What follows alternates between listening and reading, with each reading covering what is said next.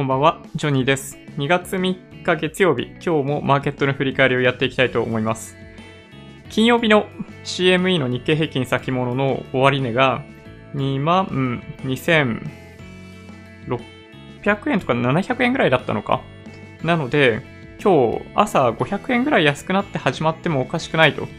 で、下手したらそれ以上になって終わってしまうかもしれないという予測がある程度言われていた中での今日の相場だったので、233円24銭安だったんですけど、どちらかというと、ほっとした方が多かったんじゃないかなという気がしますね。はい。まあ良かったと一言で言っていいわけではないし、あの状況としては特に変わっていないので、まあまだ予断を許さないっていうところですけど、233円安っていうのは、まあ500円安と比べたらよっぽどいいですよね。はい。まあというわけで、まあ今日もマーケットの振り振り返りをやっていきたいと思うんですが、今日もやっぱり新型肺炎、新型コロナウイルスのニュースっていうのを中心にお届けせざるを得ないところがあるかなと思いますね。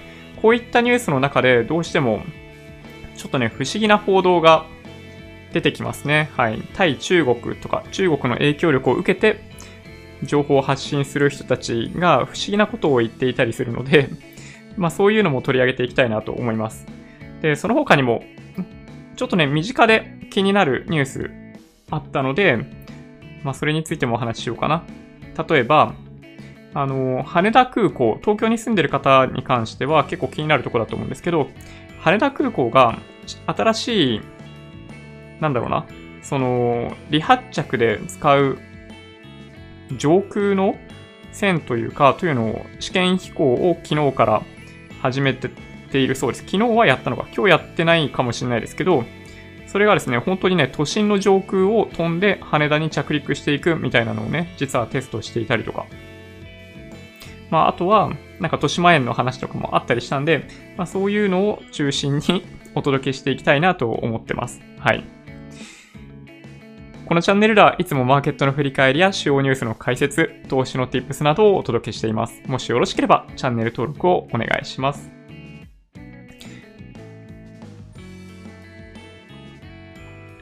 はい。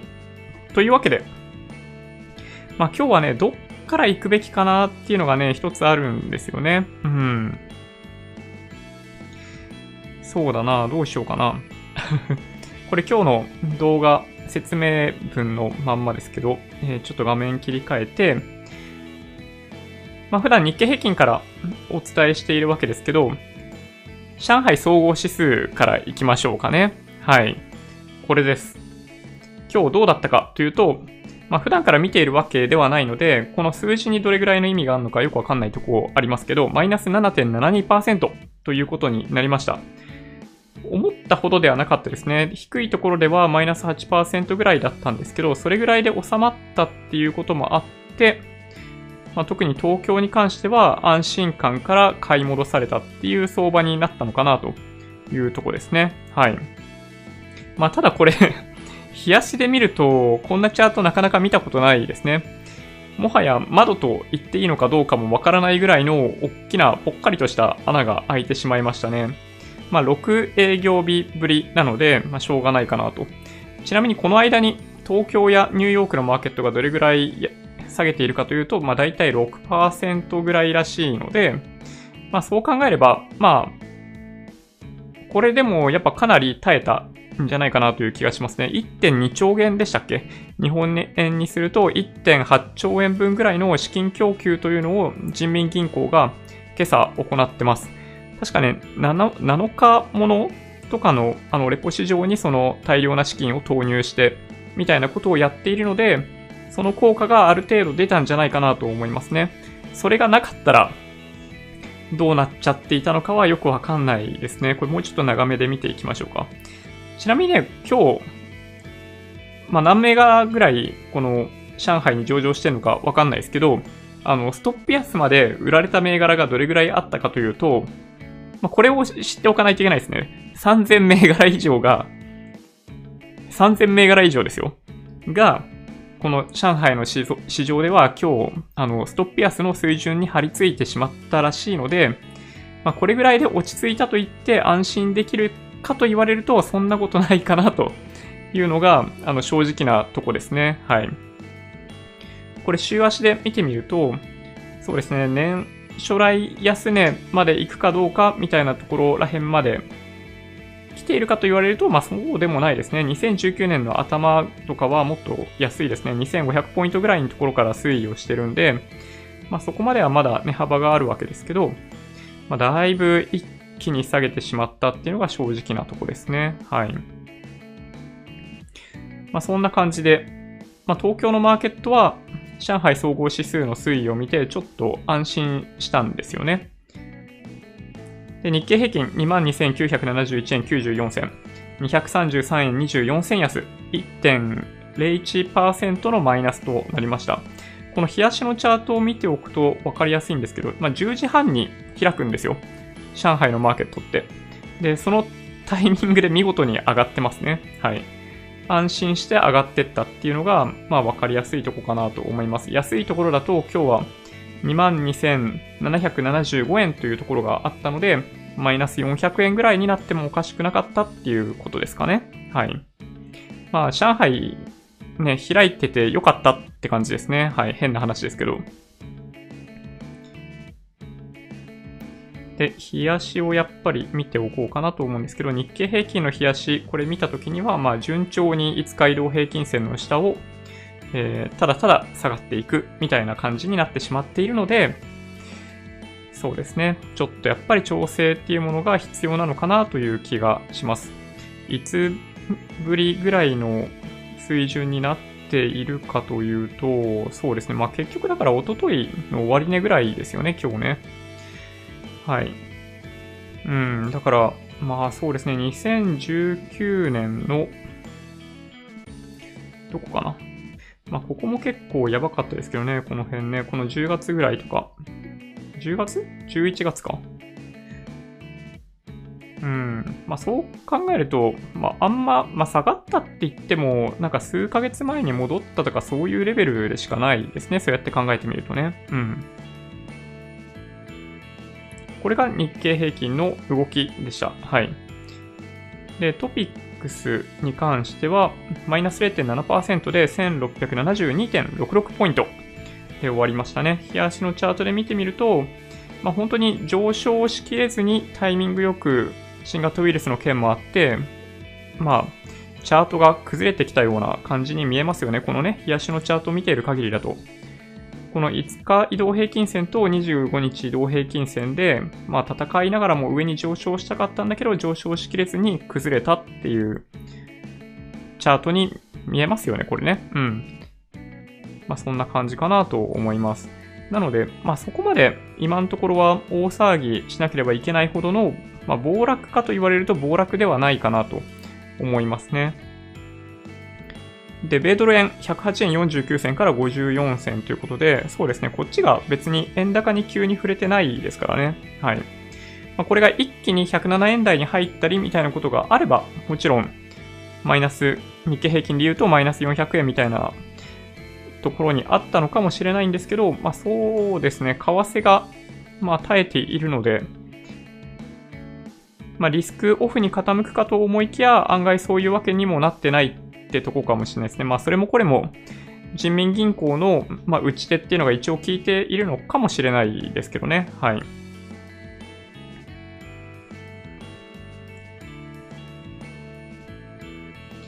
ちょっとリート見てみましょうか。リートも今日はマイナス0.98%ということで、はい、久々に下げてですね、この5日移動平均線の下側に入り込みましたね。はい。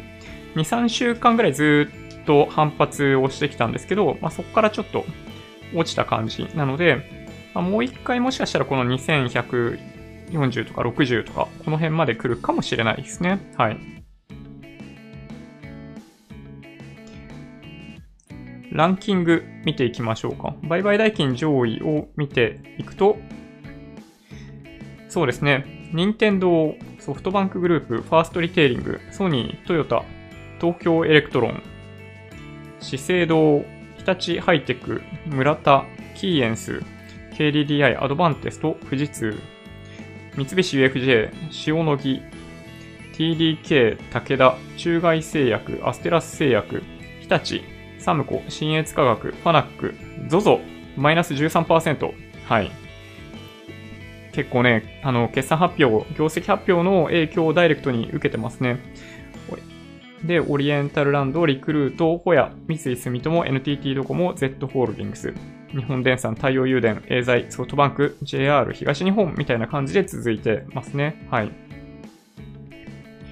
そうですね、製薬会社がマイナスになっているかというと、まあでも銘柄によっても違うのか。全体的にはマイナスになってそうですけどね、中外製薬だけプラスだったりしますね。なんか日々、なんでしょうね、あの、新コロナウイルス、新型ウイルスのニュースが入ってくるタイミングで、なんかその既存の、今あるね、あの、薬が効きそうなのかどうなのかみたいなニュースが入ってくるたんびに、もしかすると製薬会社は、あの、上がったり下がったりっていうのをやってるかもしれないですね。はい。振り回されてしまうかもしれないですね。はい。東証一部出来高がえー、13億5700万株、売買代金が2兆5600億円ということで、まあ、大商いですね。予想通りの大商い。値上がりは437、値下がりが1658、変わらず64なんで、はい。まあ、大体下げましたね。はい。新高値銘柄数がそれでも27あります。新安値銘柄数は、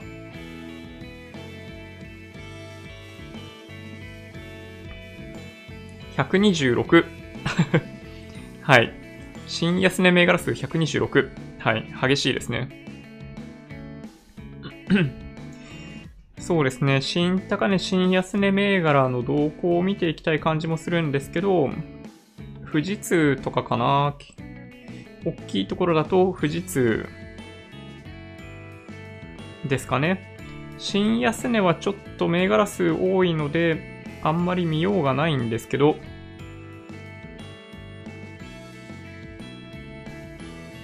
まあそうですね。まあ全体的に結構幅広く新安値銘柄出てますね。はい。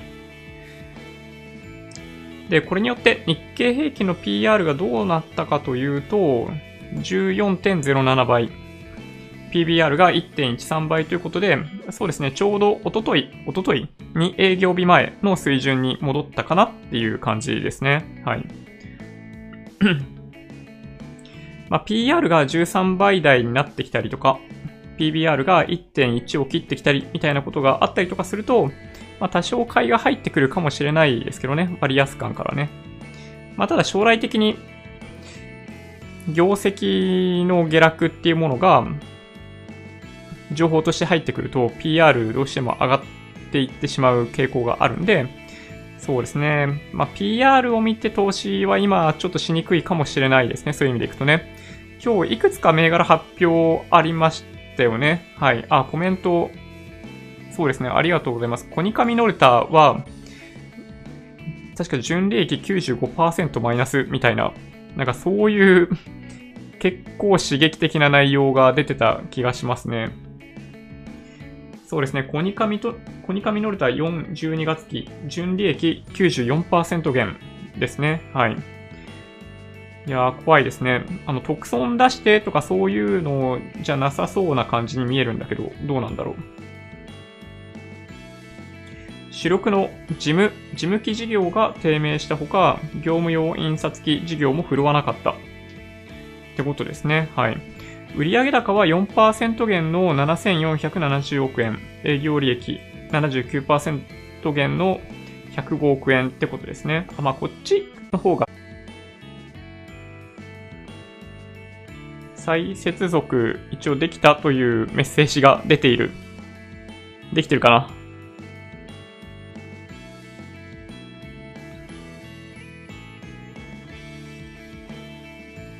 なかなか復活しないですね。あ、復活したかな？復活したかも。なんか前回と同じような動きですね。はい。ありがとうございます。よかった。うん。あの、コニカミノルタのお話の途中だったかもしれないんですけど、はい。まあ、業績すごい悪いよねっていう話ですね。はい。これね、あのー、ただ気になったところが何かっていうと、あの、損益分岐点結構高いところにあるってことですね。このコニカミノルタ。これがね、気になりました。正直言って。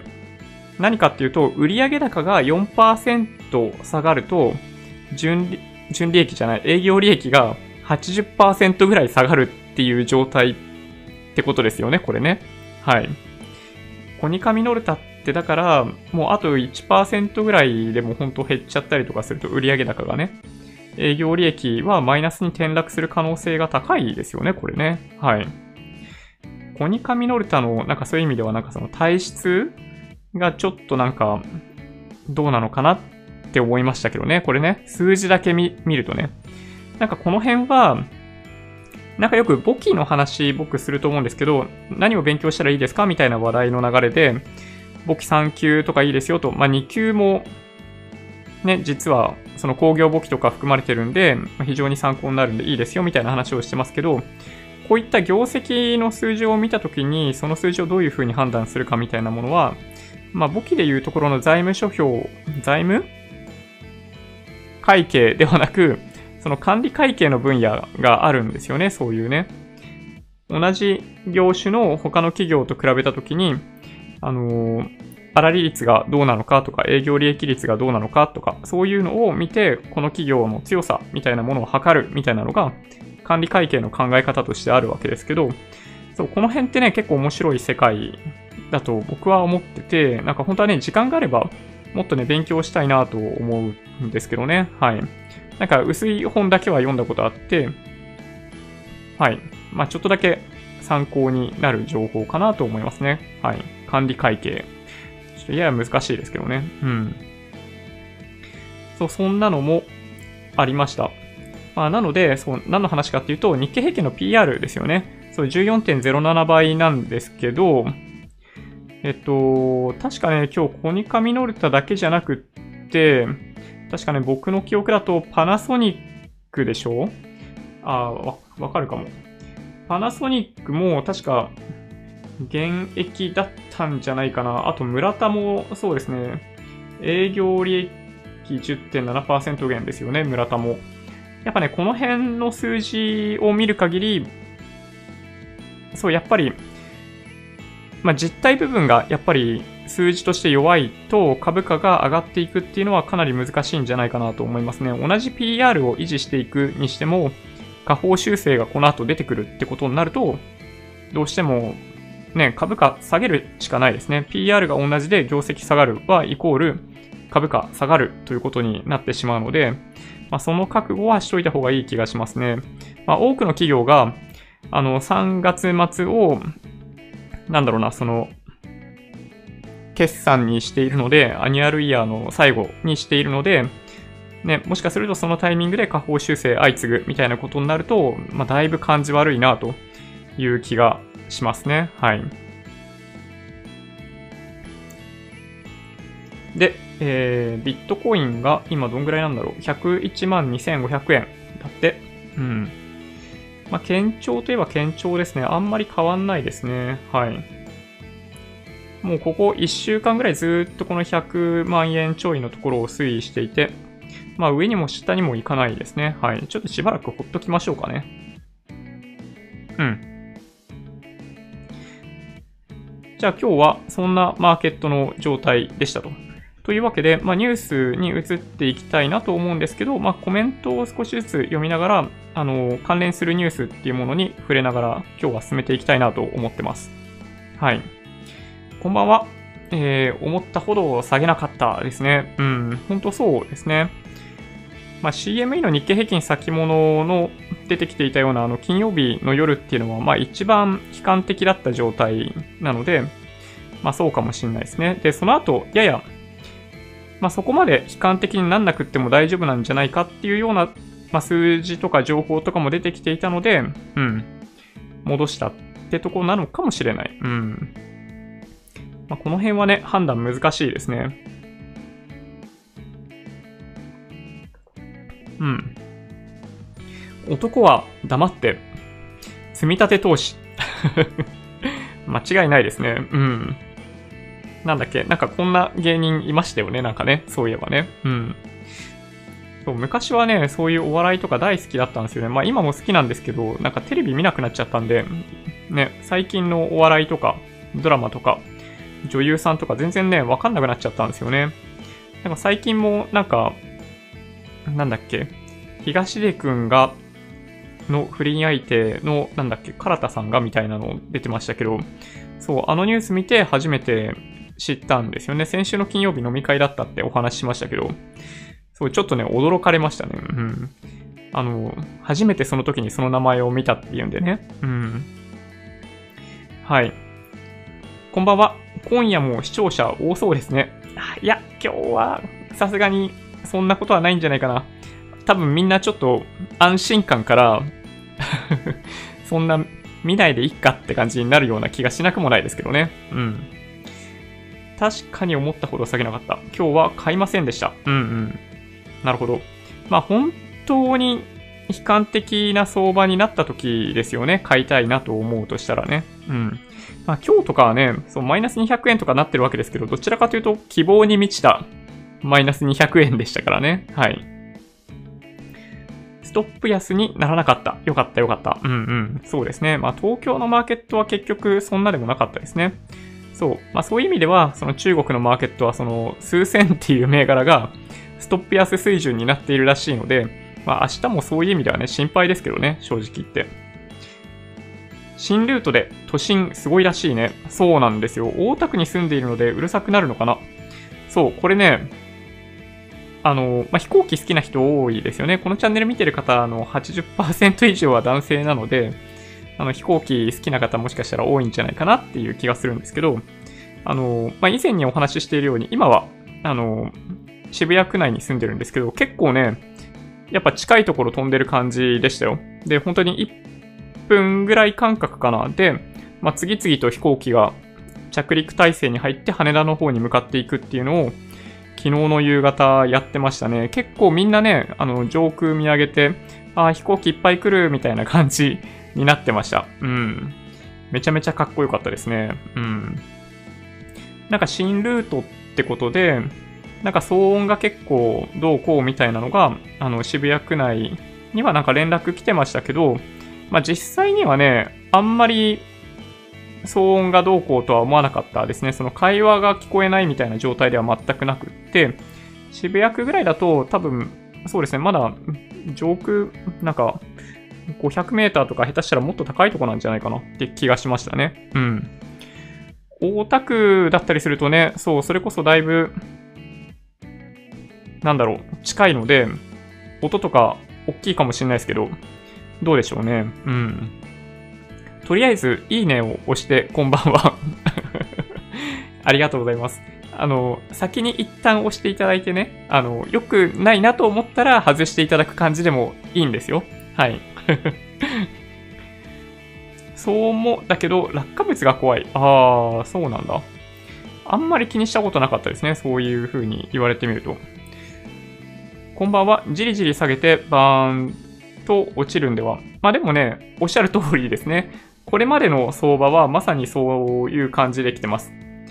まあ、なんだろうな。400円下げて200円上がる。400円下げて200円上がる。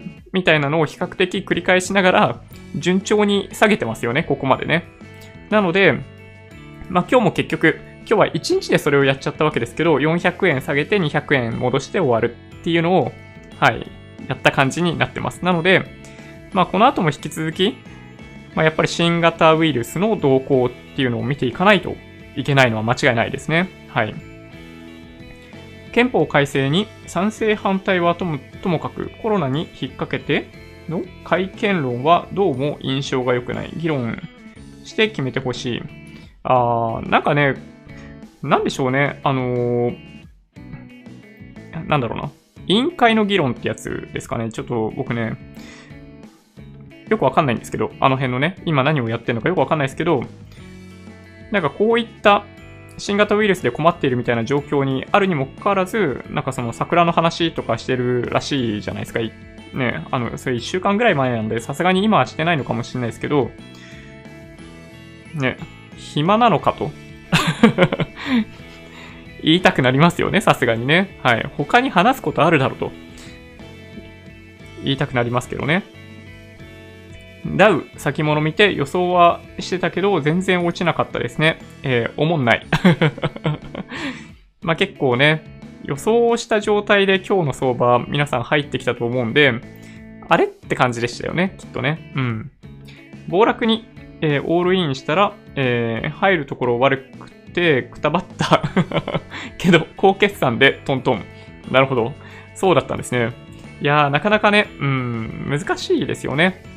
あの、上がるか下がるかに、やっぱベットしていくっていうのは非常に難しい。まあ、ゲーム性がかなり高い部分もあったりして、まあ、ただね、あの、超長期投資のその積み立てで資産増やしましょうっていう、その僕がま推奨しているというか、まあ、ほとんどの人が推奨しているそのやり方っていうのは、まあ、誰でもできる。こうすればいいんだよっていうのはもうね、確立されてるやり方なんですよ。なので、誰でもできるんですけど、やっぱね、相場の匂いがわかる人っていうのが一部、やっぱりいて、本当に企業分析が得意で、個別銘柄に投資して儲けることができる人っていうのが世の中にはね、いるんですよ。で、そういう人たちは、あのー、明日上がるとか、この後下がるとか、そういうのを予想したりとか、個別株で儲けるみたいなものを実際にできるんですよね。本当にね、ごくごくわずかですよ。あれね、あの、みんなできると思わない方がいいですね。はい。なんか YouTube でもいっぱいあると思うんですよ。そういう、まあ、チャンネルとかね。あの、こういう銘柄でいけるみたいな。まあ、なかなか具体的な銘柄まで出すのってあんまないかもしれないですけど、まあ、あれはね、あの、後から追っかけると、なんか、かなり危険なんで、やめた方がいいと思いますね。なので。こんばんは。明日も下がるよ。明日に期待。現金たっぷり用意してるよ。ああ、いいですね。強いですね。それはね。うん。そういった精神状態だとね、どんなマーケットが来たとしても、きっとね、大丈夫ですよね。こんにちは。来月から SP500 を SBI で毎日1万円、ドルコーストで年間365万円積み立てします。ちなみに、あの、営業日ベースになっちゃうんで、多分365万円は買えないんですけど、まあでもそれでもね、200、250万円もいかないのかな？ぐらいはいけるんじゃないかなという気がしますね。220万円分ぐらいかな。はい。なんかね、あの、なんだっけな。SBI のアプリあるじゃないですか。あの、積立投信アプリ、簡単積立っていうアプリがあって、これ使ってたりすると、まあ、これ使わなくてもわかんのかな ?1 年間で、えー、1ヶ月でかな？どれぐらい使うことになるよっていうのが、あの、出してくれるんで、これね、おすすめです。おすすめアプリ。簡単積み立て。うん。なんか逆に言うと、その SBI 証券の株っていうアプリがあって、まあ、それでマーケットの状況とか確認できるんですけど、まあ、それはね、投資信託の売買には向かないアプリなので、そう、あんまりね、使いようが実はないんですよね。うん。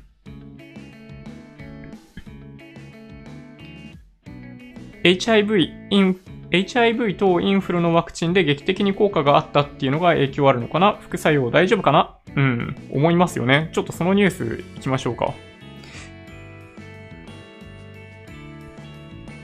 えー、っとですね。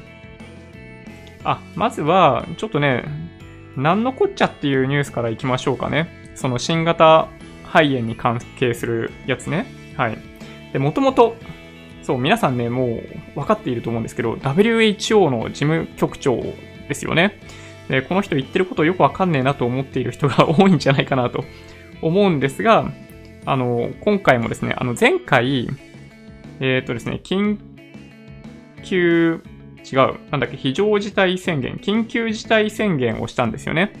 で、その時に、もともと緊急事態宣言をしたくなかったんですよ。それ中国から緊急事態宣言しないでほしいっていうふうにおそらく圧力かなりかけられていて、まあ圧力だと思ってるかどうかわかんないですけどね、本人はね。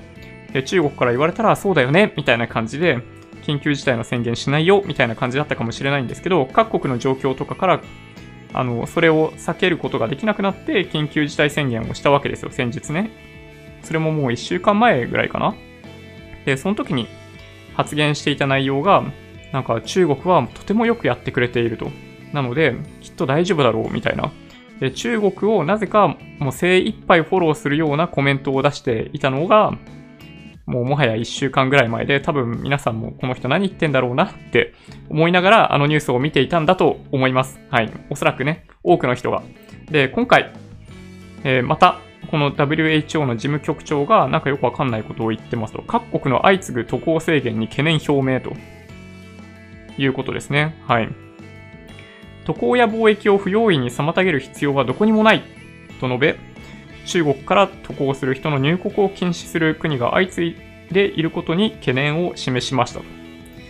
はい、ということですね。もうなんか WHO としての機能を果たしていないんじゃないかと思うような気もしますけど、はい、この人はエチオピア出身で中国からものすごい資金を、あの、エチオピアとしては受け入れているので中国には逆らえませんということなのかなと思って僕は勝手に解釈して見てますと。というのが1個目。あの、わかんないですよ。本当はね。本当に、その渡航禁止、渡航制限みたいなのをする必要が本当にないのかもしれないですけど、あの、か、彼自身のコメントからすると、その内容がなんかその科学的なコメントではないので、何言ってんだろうなっていうリアクションにどうしてもなっちゃうんだと思いますと。で、もう一つ、何のこっちゃニュースがあるんですけど、まあ、エチオピアみたいな国はなんとなく、ね、理解しようがあるんですよ。理解しようがあるんですけど、なんかよくわかんないことをやってくれたのは、えっと、イタリアですね。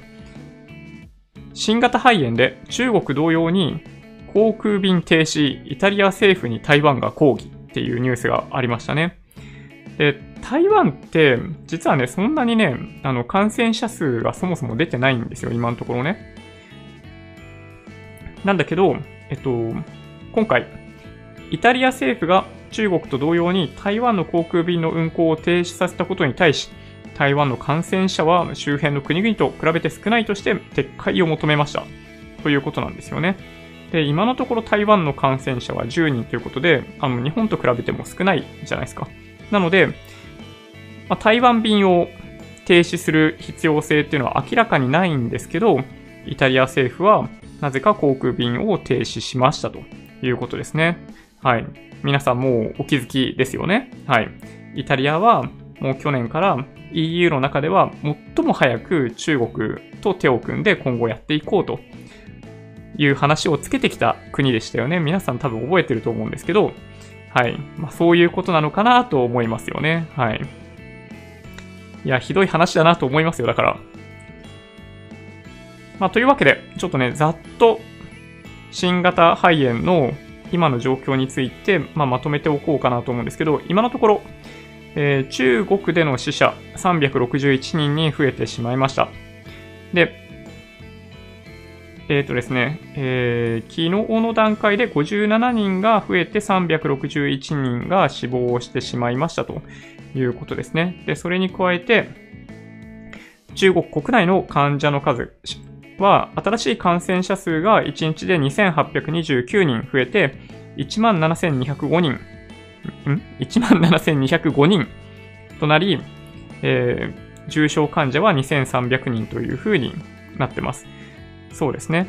なので、今のところ、徐々に日々追加される新感染者数が増えてってますよね。あの、2000人の大台に乗ったのが確か3日前ぐらいで、そこから2000人、2100人、2300人、で、今回2800人とかそんな感じになってきているので、このね、毎日発表されるこの数字がどっかのタイミングで、あの、収まってくると思うんですよ。で、そこが、もしかすると、あの、なんだろうな、ピークの可能性が高い。全体としての患者数はそもっと後まで増えると思うんですけど、1日あたりに発見されるその患者数のピークのところっていうのが、もしかすると、あの、株のマーケットにとっても、あの、ボトムになる可能性もあるんじゃないかなという感じがします。まあ、だけど、その、いつピークだったかっていうのは、あの、後振り返らないとわかんないじゃないですか。まあ、なので、あの、それを当てに行こうとする必要はないんじゃないかなと思いますけどね。はい。そうですね。で、春節明けということで、ものすごい多くの人が、まあ、出入りしているので、まあ、改めて感染者数が特に中国国内に関しては増えるんじゃないかというふうに言われています。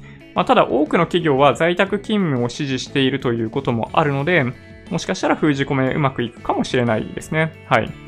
ちなみに、春節でどれぐらいの人があの出たり入ったりしているかというと、まあ、上海みたいな大都市は、まあ、そこまで大きく動かない可能性あるかもしれないですけど、あの武漢で行くと、1000万人の人口のうち、あの、封鎖を行う前にすでに500万人が外に出てしまっていたという情報もあるので、はい、中国の春節っていうのはすごいなと思いますね。なんか昔は日本のお正月みたいに本当にね、あの、実家に帰るみたいな風習だったらしいんですけど、今は日本と似たような感じで、なんか旅行に行く連休みたいな感覚らしいんですよね。はい。で、まあそんなわけで、えー、今は中国本土以外26の地域、26の国と地域で感染者数が、えー、国外だと180人ということになりました。はい。そうですね。これでいくと、どこが一番多いかわかります？なんと、日本ですね。はい。日本が20人で、中国以外だと一番多いです。続いて、タイ19人、シンガポール18人、韓国、香港で15人ずつ、オーストラリア12人、台湾、ドイツ10人ずつ、マレーシア、マカオ、ベトナム8人ずつ、アメリカ7人、フランス6人、UAE5 人、インド3人、カナダ、イタリア、イギリス、ロシア、フィリピン、それぞれ2人、ネパール、カンボジア、スリランカ、フィンランド、スウェーデン、それにスペインで1人ずつという感じですね。はい。まあ、こういう中でいくと、そうですね。あの、フィリピンで1人亡くなった方がいらっしゃるんですよね。フィリピンは2人しか発見されてなかったんですけど、まあ、国外の中では発見されている180人の中の1人が、えー、不幸なことに亡くなってしまいましたということですね。はい。致死率がもともと3%と言われたりしている中で、180人のうちの1人というふうに考えると、中国国内の致死率は、まあ、3%ぐらいなのかもしれないですけど、海外に関しては、やっぱ、そのウイルスの変異みたいなものが起きて、致死率が低くなっている可能性もあるかなと思いますね。で、先ほどコメントいただいていた既存の薬が効くんじゃないかっていう話ですね。これね、2つ話としては上がってきているようですね。で、まあこれ検証されてるわけではないんで、あの、あくまで、まあそういう風なレポートが入ってきているよっていうタイミングでしかないということは認識しないといけないんですけど、えっ、とですね、まず一つは、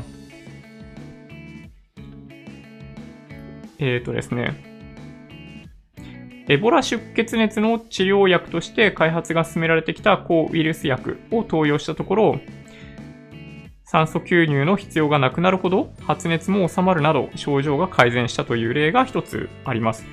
はい。この人は結構重症化していたところから、あの、改善がみ、改善が見られたっていうケースですね。で、もう一つが、結構いろんなニュースで取り上げられている、えっ、ー、とですね、エイズの発症を抑える薬、抗 HIV 薬っていうものと、インフルエンザの治療薬、これね、タミフルらしいですけどね。で、これを組み合わせて投与したところ、コロナウイルスが検出検出されなくなって改善が見られたというのがあるみたいですね。なんかね、このインフルエンザのなんかタミフルとか、抗 HIV 薬って、なんかその肺肺の状態をなんか改善するような効果があるらしくて、まあ、それで効いたんじゃないか、みたいなお話らしいですね。はい。まあ、だからどっちかっていうと、なんかタイの情報の方が、なんかその、タミフルと抗 HIV 薬みたいな感じの方が、まあ、効くのかもしれないですけどね。はい。まあ、ただこれはね、わかんないです。この薬が効いたことによって改善したのか、まあ、はたまた違うものが原因で改善したのかっていうのはわからないんで、これはね、気をつけた方がいいと思いますね。うん。で、今回は、えー、一つ気になるニュースがありましたね。これが、市場を不安にさせる要素になる可能性もあるかなと思います。はい。新型ウイルスに感染していたんだけど、症状がなかったっていう男性が日本にもいらっしゃいましたよね。はい。で、ついに発熱などの症状が後から出てきたということなんですよね、これね。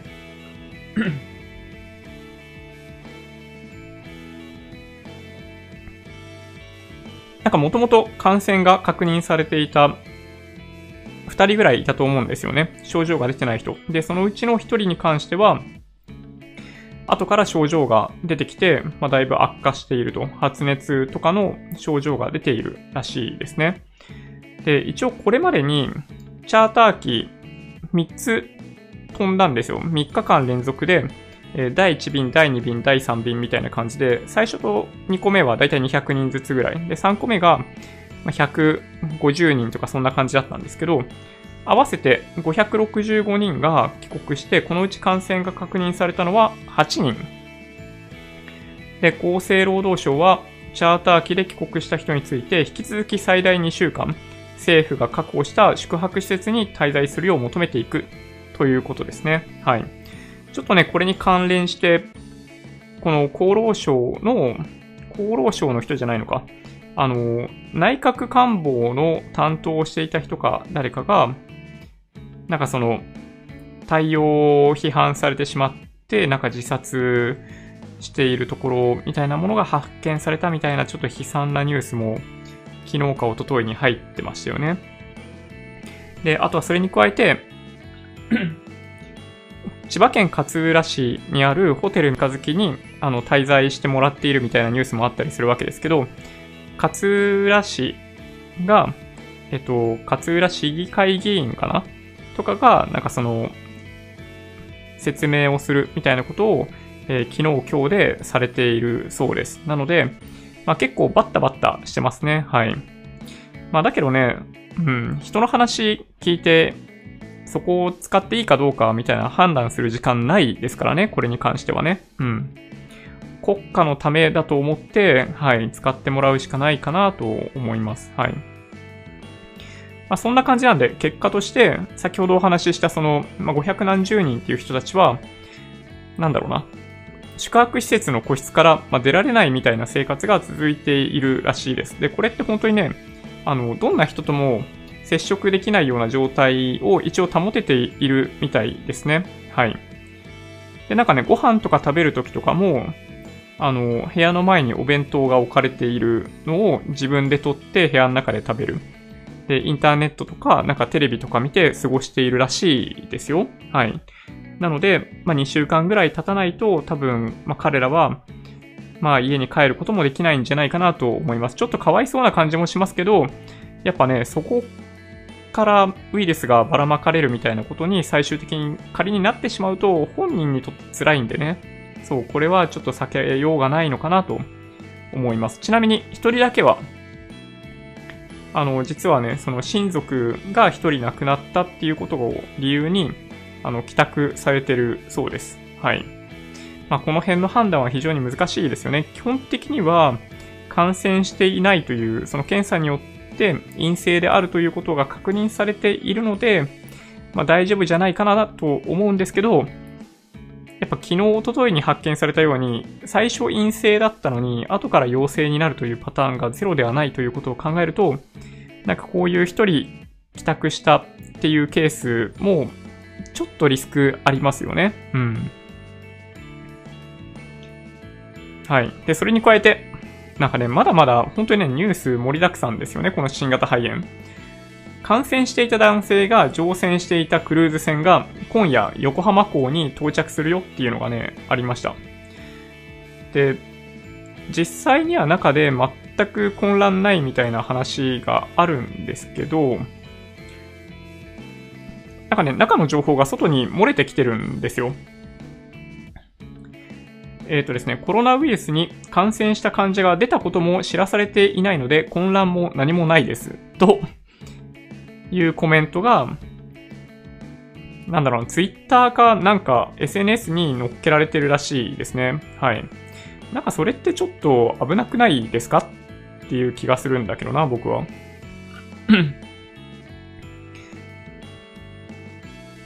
まあね、そんな感じですかね。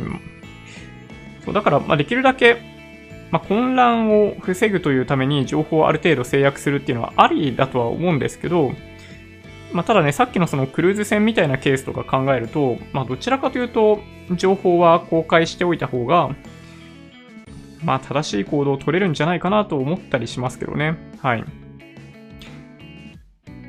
うん。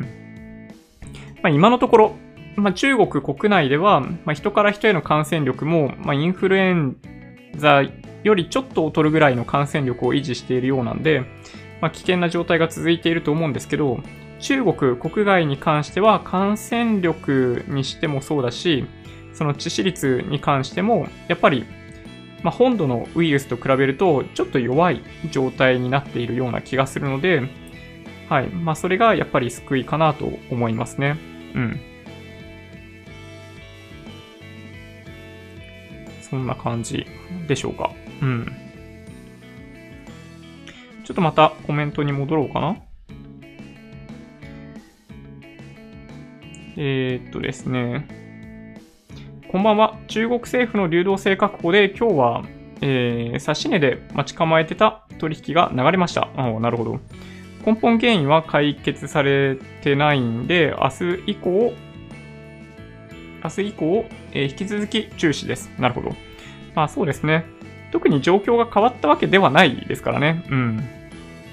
この2週間くらいの中国製造業の停滞が数ヶ月後に世界の製造業や小売業に影響が出て、さらに数ヶ月先まで株価下落続くと踏んでます。まあ確かにね、あの、サプライチェーンが途絶えますよね。うん。中国の製造ができないっていうだけで、サプライチェーンが、まあ、止まってしまうのは、まあ、おそらく間違いないと思うので、まあ、大体の手段があるような、ね、大きな企業だったらいいんですけど、まあ、ほとんどのところは、まあ、そこでストップしてしまうんじゃないかなという気がしますよね。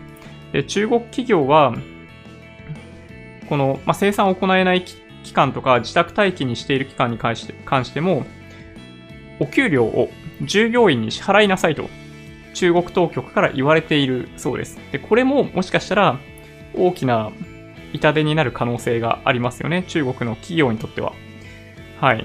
まあ、というのが、そう、ちょっとね、読めないとこですね。どれぐらいのインパクトが出るのかっていうのがまだわかんないですね。まあ、ただ、武漢の、例えばそのホンダの工場とかっていうのは2月の中旬ぐらいから、あの、稼働再開させようかみたいなニュースが昨日かなんかに出ていたような気がしますね。本当にね、再稼働できるのかどうかわかんないですけどね。はい。先物ってどういうものなのか教えてほしいです。先物はね、僕もね、よく知らないんですよ、正直言って。あの、基本的には、まあ、3ヶ月ごとに、あの、まあ、オプション、権利が売買されているっていう感じですね。で今で言うと2月なんで、まあ、3月切りって呼ばれている、3月切りって絶対読めないんですけど、あの、3、3月限、限、限るっていう字、3月切りっていう商品の取引がおそらく行われていて、えっと、例えば今2万2、3000円とかそういう水準にあると思うんですけど、その2万3000円で、あの、日経平均を、あの買うことができる権利とかね、2万2000円で日経平均を売ることができる権利みたいなものをいくらで売るか、買うか。で、コールとプットが両方ともあるんですよね。なので、あの、買いでも売りでも入れるっていうのが、先物取引の、まあ、特徴だったりするんで、あのー、まあそうですね。あの、そういうのが好きな方は、まあやってんじゃないかな。まあかなりね、投機的だと思いますよ。うん。まあ先物って、例えばその、ブルベアファンドとかは、なのでその先物取引を利用して、日経平均のなんかその3倍とかの動きを目指してやってたりするわけですけど、まあ先物ってやっぱその期日に近づけば近づくほど日経平均の値が一緒だったとしても価値が下がってったりっていうのがあるんで、その、まあ、持ち続けていると、やっぱりね、あの、ああいうブルベアファンドみたいなものもコストがかかって値段が下がっていっちゃったりっていうのがあるんですよね。僕の理解だとね。はい。ちなみにさ、あの、先物は僕は一切ね、やったことないです。はい。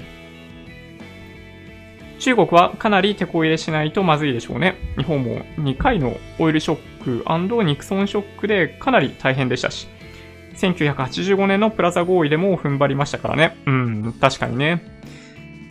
まあ、必ずこういう試練の時が訪れるということなのかもしれないですね。うん。タイの完治は、えー、治療法ない中で、なんで副作用より治療の方がメリット高いってイメージ。うん。なるほどね。まあ、症状が悪化した場合には、まあそういうこともって感じですね、きっとね。うん。株価戻った。管理会計がわかるとね、うん、そうそう、面白いと思います。直接原価計算やったらいいんでは。うん。なるほどね。はい。薄い本。薄い本ではなかったかもしれないですけどね、もしかしたらね。はい。村田が下げる意味がわからんけど、えー、セラコン？セラコンゾウさんのためのために随分設備投資したからかな。ああ、村田の設備のことですか？うーん、どうなんでしょうね。あんまりね、あの、ウォッチしてないんで、ちょっと僕はね、あんまわかんないですね。ねネットワークまだ調子悪い。あ、いや、多分、今はもう大丈夫。多分ね、コメントいただいた時はもうすでに、あの、5、6分とか10分ぐらい前ですよね、もしかするとね。はい、ごめんなさい。前職、コニタ・ミノルタでした。今大変そうですね。そうなんですね。いやー、びっくりですよね。だとす、だとすると、ちょっと、あの、元同僚が心配になっちゃいますよね。こういう数字見るとね。うん。はい。また、また来たですよ。いらっしゃいませ。昨日は、えー、一元さん多かったですよね。ああ、まあそうかもしれないですね。人数的には。まあでも、ね、そういう方にとっててもわかるような内容でできるだけお伝えしたいなと思ってるんですけど、昨日いただいていたコメントを見る限りだと、やっぱ、ね、あの、流れてくるコメントとか、僕が喋っている内容を Google とかで調べながら、あの、見ていらっしゃるっていう方もいたようなので、そうですね、あの、まあ、やや、やっぱり、言葉とかは、用語とかは、まあ、優しくお伝えする方がいいのかなと思ってたりします。はい。私も小栗旬以降の俳優さんは誰が誰だかわかりません。いや、もうほんとね、全然わかんないですよ。まあ、最近の俳優さん、テレビ、あと歌とかもね、全然わかんないですね。うん。えー、ファンダは 7, 7割型、ファンダメンタルは7割型顕在化しない、していない、えー、不安材料があるから、パッと見雰囲気は上向きだけど、また下げる気がする。うん。まあそうですね。今はね、全く見えてないですね。出口が見えていないので、あの、足元での明るい材料は、まあ、あんま当てにならない気がしますね。はい。半袖だったんだ。そうですね。これね、半袖です。うん。いつも半袖ですよ。あの、この、こういう F1 のジャージ着てるときは、半袖ですね。やっぱね、この、ずっと喋ってる感じでいるときは、すごい気が張ってるっていうのもあって、あの、体がね、比較的ポカポカしてるんですよ。はい。家の近くに、えー、陸上自衛隊があって、年に一度ぐらい夜中にヘリが飛んで、えー、飛んでうるさいですかね。ちょっと難しいな、これ。なるほど。まあでもね、確かにね、あのー、まあ、渋谷区からに住んでても、あの、目黒の基地って、まあ、そんなに遠いわけではないんですけどね。でもね、やっぱりね、うん、わかんないな。まあ、ヘリコプター夜飛んでんな、みたいなのはたまに確かにありますね。はい。一旦いいねボタン押しました。ありがとうございます。はい。良くないなと思ったら、後で外していただくんで構わないんで、はい。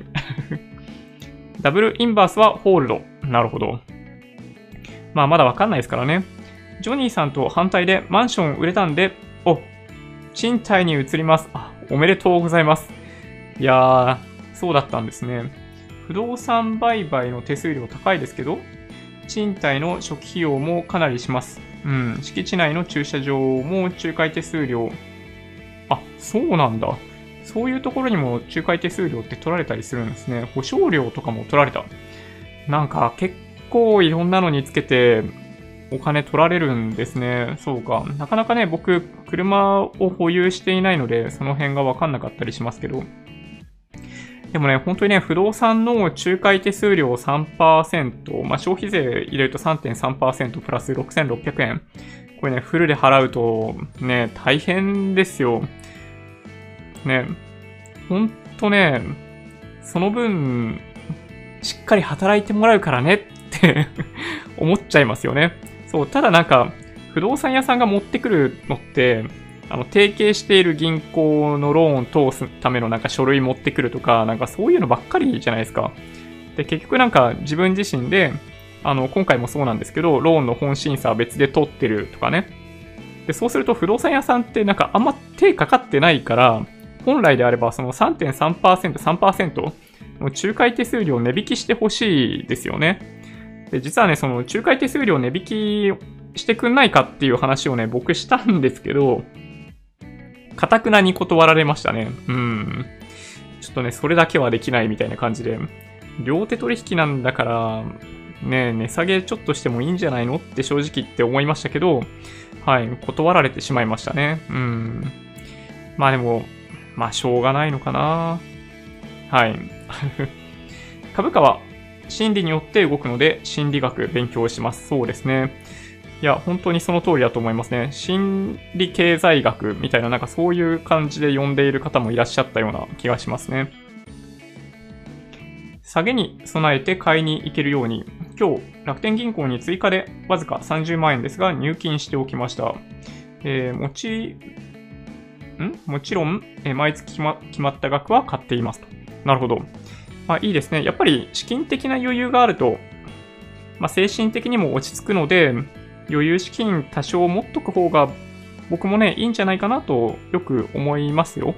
うん。まあこれはね、ほんと賛否両論あると思うんですけど、機械損失にもなるんで何かしら持ってた方がいいとかね、あるわけですけど、そう、やっぱり、まあ何を優先するかですね。あとはね。イタリアは、台湾は中国の一部と思ってるんでしょう。衝撃的ですけどね、それもね。うん。WHO は中国の、えー、手先機関。いや、今はほんとそんな感じですよね。WHO は予防的に、えー、渡航制限すべきという立場のはずなのに、えー、W、WHO ではなく、誰なのかなうん。いや、ほんとね、WHO のコメントは不思議だなと思いましたね。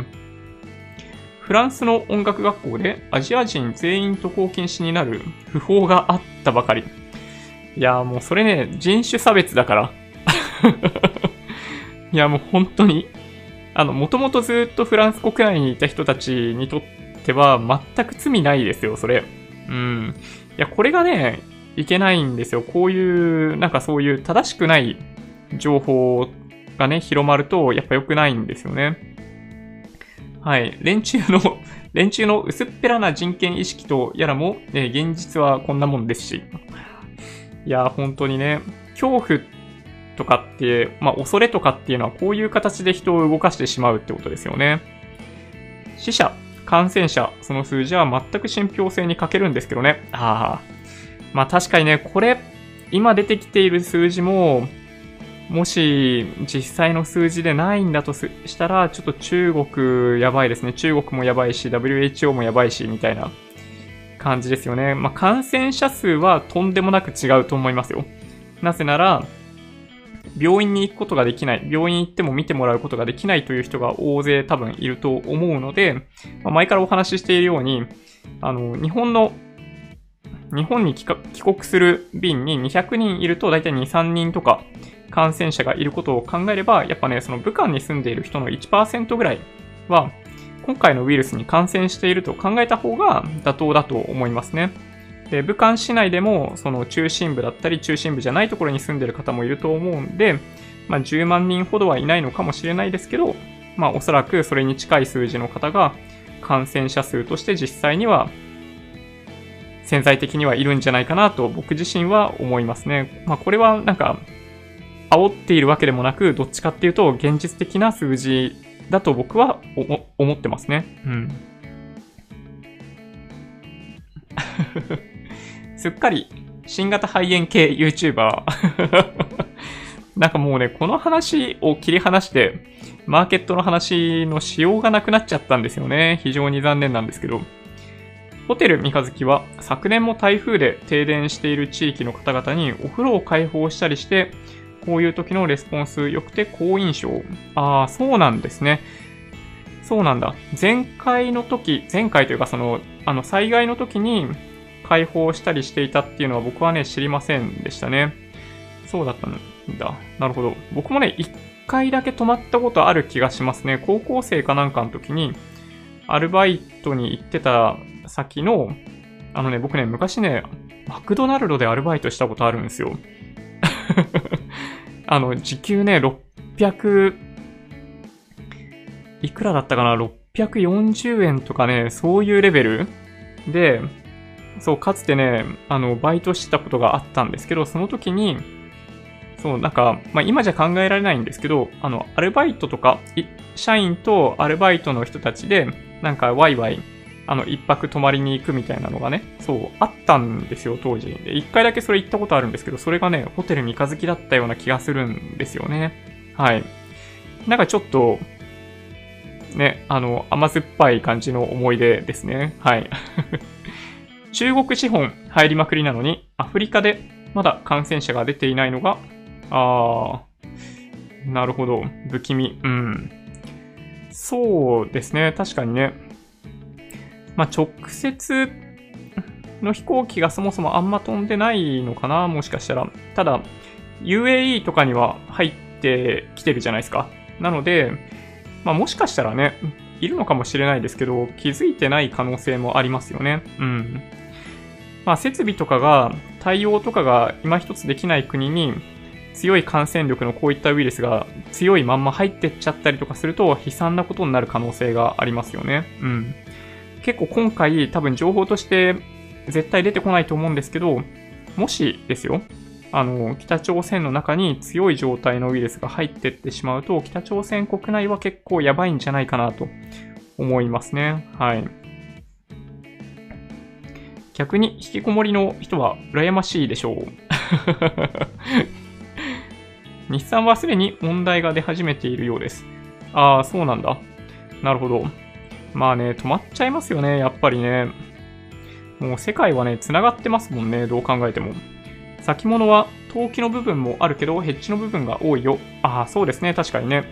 いや、使いこなしている方はね、すごいですよ。なんか、まか不思議なんですけど、えっと、いくらからいくらのレンジに収まれば、なんか、利益が出るとかね、いくら以上、いくら以下の水準に、あの、なれば利益が出るとか、なんかそういう買い方ができるんですよね。組み合わせて買ったりとかすると、コールとプットとかをね。いや、それがね、ちょっと僕にはね、あの、なかなか理解できないというか、まあ、やったことないんでね、はい。理解しようとしてねえじゃねえかっていう噂もあるんですけど、はい。先物はね、なかなか高度だなと思いますね。運輸業界なんて、え原油が安いと思う時期に先物買って、原油が高いと思う時に空売ってないと原油価格に左右されすぎて需要が成り立たない。あー、なるほど。そうなんですね。飛行機とかも、じゃあもしかしたらそうかもしれないですね。先物取引である程度価格を固定させて取引させしているのかもしれないですね。結構大きい企業だと、あの、まあ、自動車完成車メーカーとかもそうですけど、大体、まあ、業績発表の時に想定為替レートってついてるじゃないですか。あれって多分ね、一部分、多分全額ではないと思うんですけど、為替予約してると思いますね。うん。じゃないと、多分ああいう数字は発表しにくいと思うので、まあおそらくあれは、えっと、為替予約みたいなことを行ってるんじゃないかなと思います。はい。為替予約ももしかしたらね、簿記に出てくるかもしれないですね。うん。私も日照簿記2級持ってます。お、いいですね。同じです。1級勉強されたジョニーさんに聞きたいんですが、はい。会計基準が変わるかもしれないようですね。日本。えー、イファース、米国の、えー、どの方式取り入れるのがいいと思ってますか？のれんについてです。管理会計、連結会計あたり、えー、ここでやっていただけると復習になっていいな。いや難しいな。それなんかもう、さすがにね、忘れちゃいましたね。うん、どうなんだろう。えっと、どういう違いがあるんでしたっけ？ちょっとね、さすがにね、覚えてないですね。でも日照簿記1級でも、なんかその、イファースかどうかとか、その米国の方式がどうかみたいなのは、なんか項目にはなかった気がしますけどね。どちらかというと、会社で仕事をしている上で、えっと、まあ、お金回りのシステムとかをやるときに、その、この会社ではこの方式でやっていくんで、あの、なんだろうな、な、ちょっと言いにくいですけど、これはこの科目で処理します、みたいなね。っていう話っていうのは出てきていたんで、ああ、なるほどな、役に立つな、ある程度、みたいな風に思ってたんですけど、そう、あんまり、あの、当時はね、意識してなかったですね。うん。なるほど。いや、ちょっとね、さすがにね、もうすっかり忘れちゃいましたね。10年以上前の話かなだから。ね。新興国株。ちょっとね、なんか申し訳ないですね。その話されるとちょっと、またやりたくなってくるけど、うん。はい。時間がある時にでいいかな新興国株100%で投資していた友人が、えー、今日退場しました。おっと。これは悲しいニュースですね。2年くらい安くなったら買う、買う買う、ん？言ってて、一番高い時に始めて、一番安い時に退場しました。あー、それはね、辛いですね。なるほど。いや、もうね、難しいですよ。あの、退場しなくていいような買い方しとかないといけないんですよね。あの、皆さんからのコメントでもあると思うんですけど、やっぱね、その、半分ぐらいになる、今の指数が半分ぐらいになるという覚悟を一応持った状態で、あの、このマーケットには参戦しないといけないんですよね。うん。あの、個別株とかだともっと悲惨なことになりますよ、もしかするとね。インデックス投資であれば、あの、ある程度分散が効いている指数であれば、半分かなってとこなんですよね。現実的には一番高値から一番安値っていうところでいくと、例えばそのリーマンショックとかそういう水準まで見ると2万、その3000、4000みたいなところから8000円とかまで落ちたりするんで、まあ、3分の1じゃないですか。SP500 とか見てても、ほんと半分とかになっている。だけど、そのナスダック指数とか見ていくと、その IT バブルの後の下落の水準ってもっと激しいんですよ。だその分散が効いてるかどうかっていうのがやっぱそういう意味では重要で、ナスダック指数とかになってしまうと、あんまり分散が効いてないんで、下げの幅が大きいんですよね。で、999とか ETF どうですかっていうご質問結構いただくんですけど、僕自身はなので、ちょっとね、分散が効かなすぎな気がするんで、過去のパフォーマンスはすっごいいいですよ。すんごいいいんですけど、あの、ちょっとね、進められないんですよね。そういう意味でいくとね。うん。非常に悩ましいですね。こればっかりはね。まあでもね、本当にね、退場しなくて済むような買い方しないといけないと思います。運輸業界ってそんなことやってるんですね。先物って役に立ってたんですね。うん、なるほど。僕もね、ちょっとびっくりですね。はい、こんばんは。いいねしました。ありがとうございます。なぜそんなことになっちゃったんですかね。うーん。ね、買い続けることができないっていうのはもしかすると、だから、信用とかも使ってるみたいな、どうでしょうね。仲介手数料とは別に、えー、融資を代行した手数料を取る不動産屋さんもあったりします。ああ、そうなんだ。そんなことすんだ。なんかもう本当余計なことしないでいいから本業に専念してくれよって思っちゃうのは僕だけですかね。はい。うんうん。しましたけど、2年くらい検討している間に、えー、ん？どういうことかな？バランスファンドとか先進国インデックスファンドを進めたんですけどね。あー、そういうことか。さっきの退場されてしまった方ということですね。うん。いや、そうですね。新興国100%はね、結構アグレッシブな感じがしますよね。うん。人のアドバイス聞かない人いますね。仕方ない。うん。まあでもそうですね。なかなか人のアドバイスってね、受け入れにくいですよね。それはね、僕自身も若干ありますよ。うん。ただ、本当に強い人は、人の意見をきちんと聞きますよね。きちんと聞いて、あの、取り入れるかどうかっていうのは別の話ですけど、ちゃんと聞くっていうのはね、まあ、意外と難しいですよね。うん。中国は病院行けない人は、えー、ん？点滴屋で点滴打って終わりが多い。点滴屋って怖いですね、なんかね。なんか注射器、プスプスいろんな人に刺してそうで怖いな。俺たちの川本産業、えー、貢献、中京薬品大暴落。そうなんだ。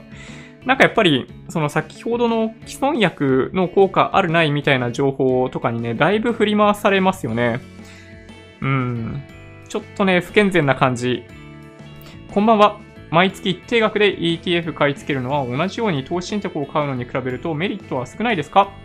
あ、いや、そんなことはないと思いますね。まあ僕はね、個人、好みだと思いますけどね。ETF だった場合には、おそらく分配金とかあったりすると思うので、まあ、どちらかというと、分配金を定期的に欲しいという方向けになってくるかもしれないですけどね。うん。ただ、分配金に対して、あの、税金取られちゃうんで、再投資をしていきたいっていうことであれば、国内投資信託と国内 ETF のどっちを選ぶかっていくならば、再投資が目的だったら投資信託の方が向いてる気が僕はしますね。はい。分配金欲しいっていうことであれば ETF でもいいかなと。ただ、定額解約サービスっていうのが今はあるんで、投資信託でもいいんじゃないかなとかも思いますけどね。はい。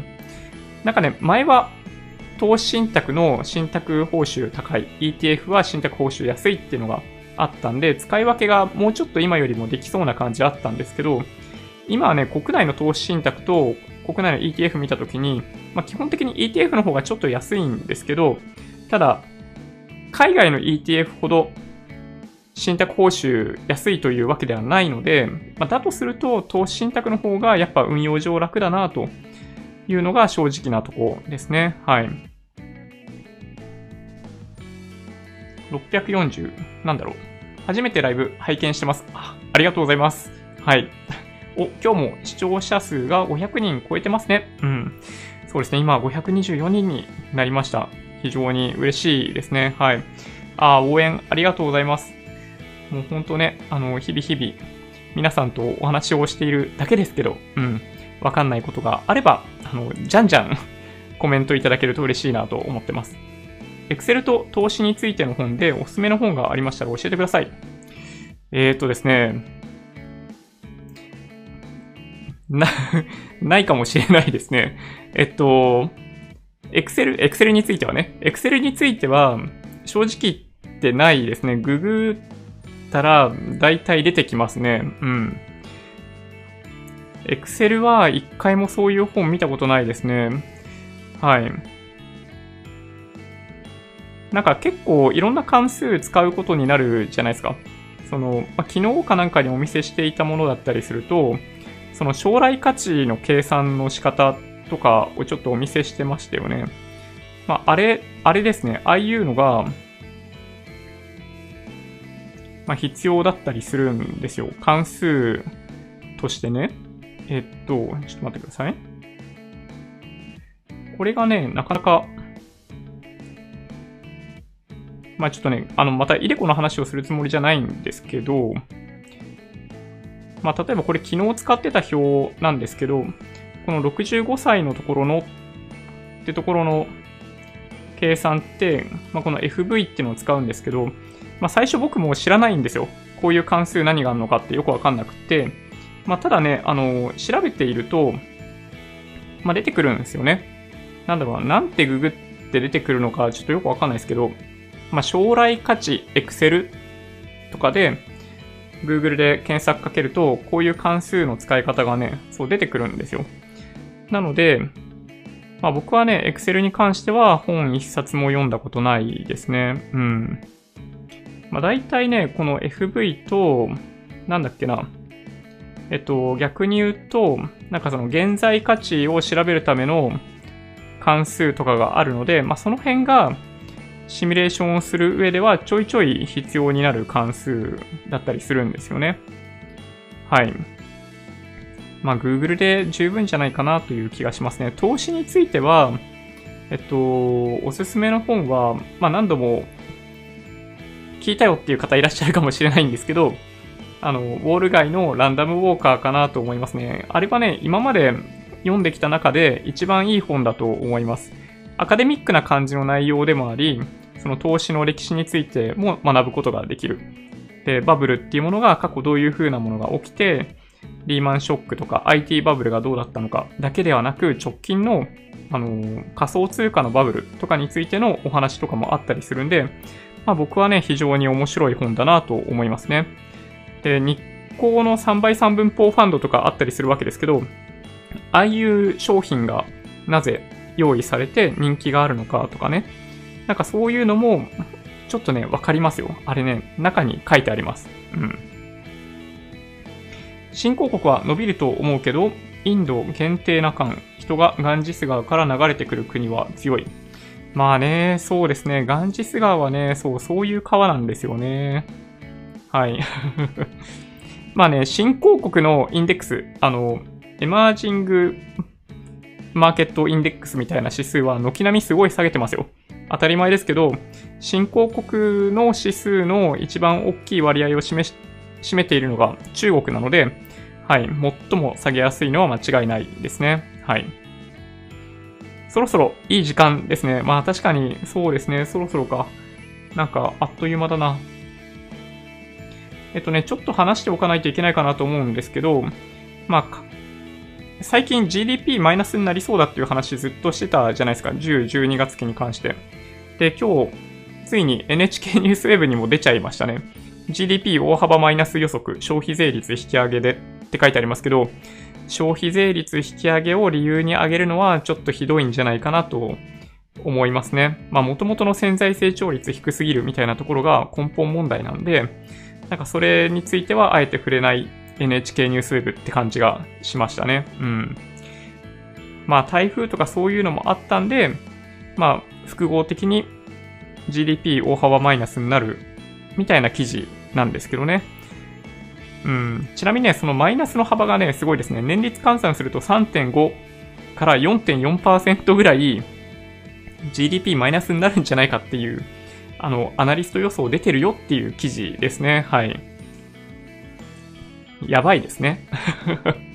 で、あとは国内新車販売、消費増税後4ヶ月連続で減少みたいなのがあって、まあ、消費税の引き上げが原因で販売がげ、なんだ、少なくなってきてる、減少しているみたいなニュースとかも出てるわけですけど、まあ、長期的にはやっぱね、その車売れなくなると思うんですよ。売れなくなってくる。売れなくなることはないんですけど、あの、台数必要となくなってくる。台数はそんなに必要じゃなくなってくるっていう側面があると思うので、まあ、この辺は話半分にそういうニュースは見た方がいいかなと思いますね。で、あとは、豊島園のニュースとかもあったんで、ちょっとこの辺ね、なんか、エモいですね。うん。僕、中学生の時にね、あの、男子校だったんですけど、あの、まあ、女の子と行くとかじゃないですよ。中学校の男子なんて、まあ、小学生級ですよ。あの、レベル的にはね。はい。男同士で行って、あの、すごい楽しいなと思ってました。豊島園。なので、なんか僕的にはね、そういう思い出のある、なんか、ほんわかしたイメージなんですけど、そう、閉園が検討されてるらしいですね。はい。なんか、ハリーポッターのテーマパークみたいなことも、なんか検討されてるらしいんで、まあ、それはそれでいいのかなというとこですね。うん。なんかね、そんなニュースが今日は他にもありました。そんなとこですかね。SP500 頑張れたくさん寝て疲れが出ないよう頑張ってください。ありがとうございます。はい。また質問させていただきます。はい。もう何度でもどうぞ。リンキンパーク世代ですか？ちょっとね、僕ね、あんまりね、あの、洋楽、洋楽だけじゃないですね。そういう意味でいくと。あの、音楽ね、そんなにね、聞いてなくって、ちょっとね、あんま聞いてないんだよな。ごめんなさい、なんか。僕は早く半分になると思ってるのに。俺も早く半分になってほしいです。4分の1でもいいです。いやいや、もう大変だからね。あの、景気悪くなって会社が潰れて、失業者が増えて、本当にね、自殺しちゃう人増えるんで、はい、不況はやっぱり良くないですよ。うん。同じくポジション持ってるけど、暴落待ち、ソフトバンクチャンスはドキドキした。結構皆さん余裕あるんですね。こういうコメントが多いということは、俺たちの JT も無事下落。うん。今日はしょうがないですね。会計基準少しずつ IFAS に近づいてます。日本基準では、のれんを焼却するんで、のれん焼却の影響を利益に出したくない会社は IFAS を採用するのがいい。ただし、IFAS は減損の対象になるんで、いかに予算と実績を乖離させないかが重要になってきます。おー、すげえ。いや、すごい詳しいですね。なんかそういうお仕事されてる方ですかね、もしかしたら。そろそろニューヨーク。そうですね。はい。毎日インデックス買ってたら半値になったとしても、そこでも買っているので、下がった分の半分また戻せば、そうですね。その時点でプラスになります。そうなんですよ。ずっと、なんだろう。ずっと買い続けた人が最後勝つってことですね。はい。え、聞いていいの？ん？どういうこと？ランダムウォーカーと敗者のゲームの著者が共同で書いた本、何でしたっけ？あー、わかんない。何でしょう？ちょっと誰かわかる方。日経平均インデックスファンドを買ったやつ終わった。まあ言っても、あの、ね、1%とか2%とかしか下がってないんで、まあ終わらないですね、それぐらいだとね。日本は10年先に技術で伸びなきゃすでに終わってる気もする。うん。中学校で男子校、私立。あ、そうです。私立でしたね。豊島園、えー、去年別れた彼女たくさん行ったな。ちょっとエモいな、それ。池早さん、池早さんは、日本はすでに後進国って言ってましたね。まあ、後進国かどうかって言われるとね、そんなことはないと思うんですけど、まあ仕事を失ったとしても、ある程度きちんとした生活ができるぐらい裕福な国だと思いますよ。今でもね。うん。はい。JT はいつインするかドキドキ。そうですね。まだ含み益ですよね。多分ね、ほとんどの人はね。まあ、もしかしたら一部含み損の方ってもうそろそろ出てくるかなという気がするんですけど、まあ、インデックス投資をされていらっしゃる方であれば、もう日々ね、同じように今後も積み立て投資をし続けるということで、10年後、20年後、30年後の資産というものは確実に積み上がっていくんじゃないかなと思うので、まあ、冷静にマーケットと対峙することが一番重要なんじゃないかなと思っております。はい。そんな感じで今日は、えー、終わりにしようかなと思います。マーケット233円安で終わったんで、ちょっと良かったですね。はい。上海総合指数はマイナス7、8%なので、まあ明日どうなるかっていうのをもう一回様子見ないといけないなと思いますね。上海総合指数マイナス 7. 何パーセントですけど、ストップ安になってる銘柄が3000とかあったりするようなんで、明日がどうなるかはちょっとわかりませんということですね。うん。Twitter、Instagram のアカウントもあるんで、もしよろしければフォローお願いします。音声だけで大丈夫っていう方は、ポッドキャストもあるんで、そちらをサブスクライブお願いします。もし、今回の動画が良かったって方は、高評価ボタンをお願いします。合わせてチャンネル登録していただけると嬉しいです。それでは、ご視聴ありがとうございました。バイバイ。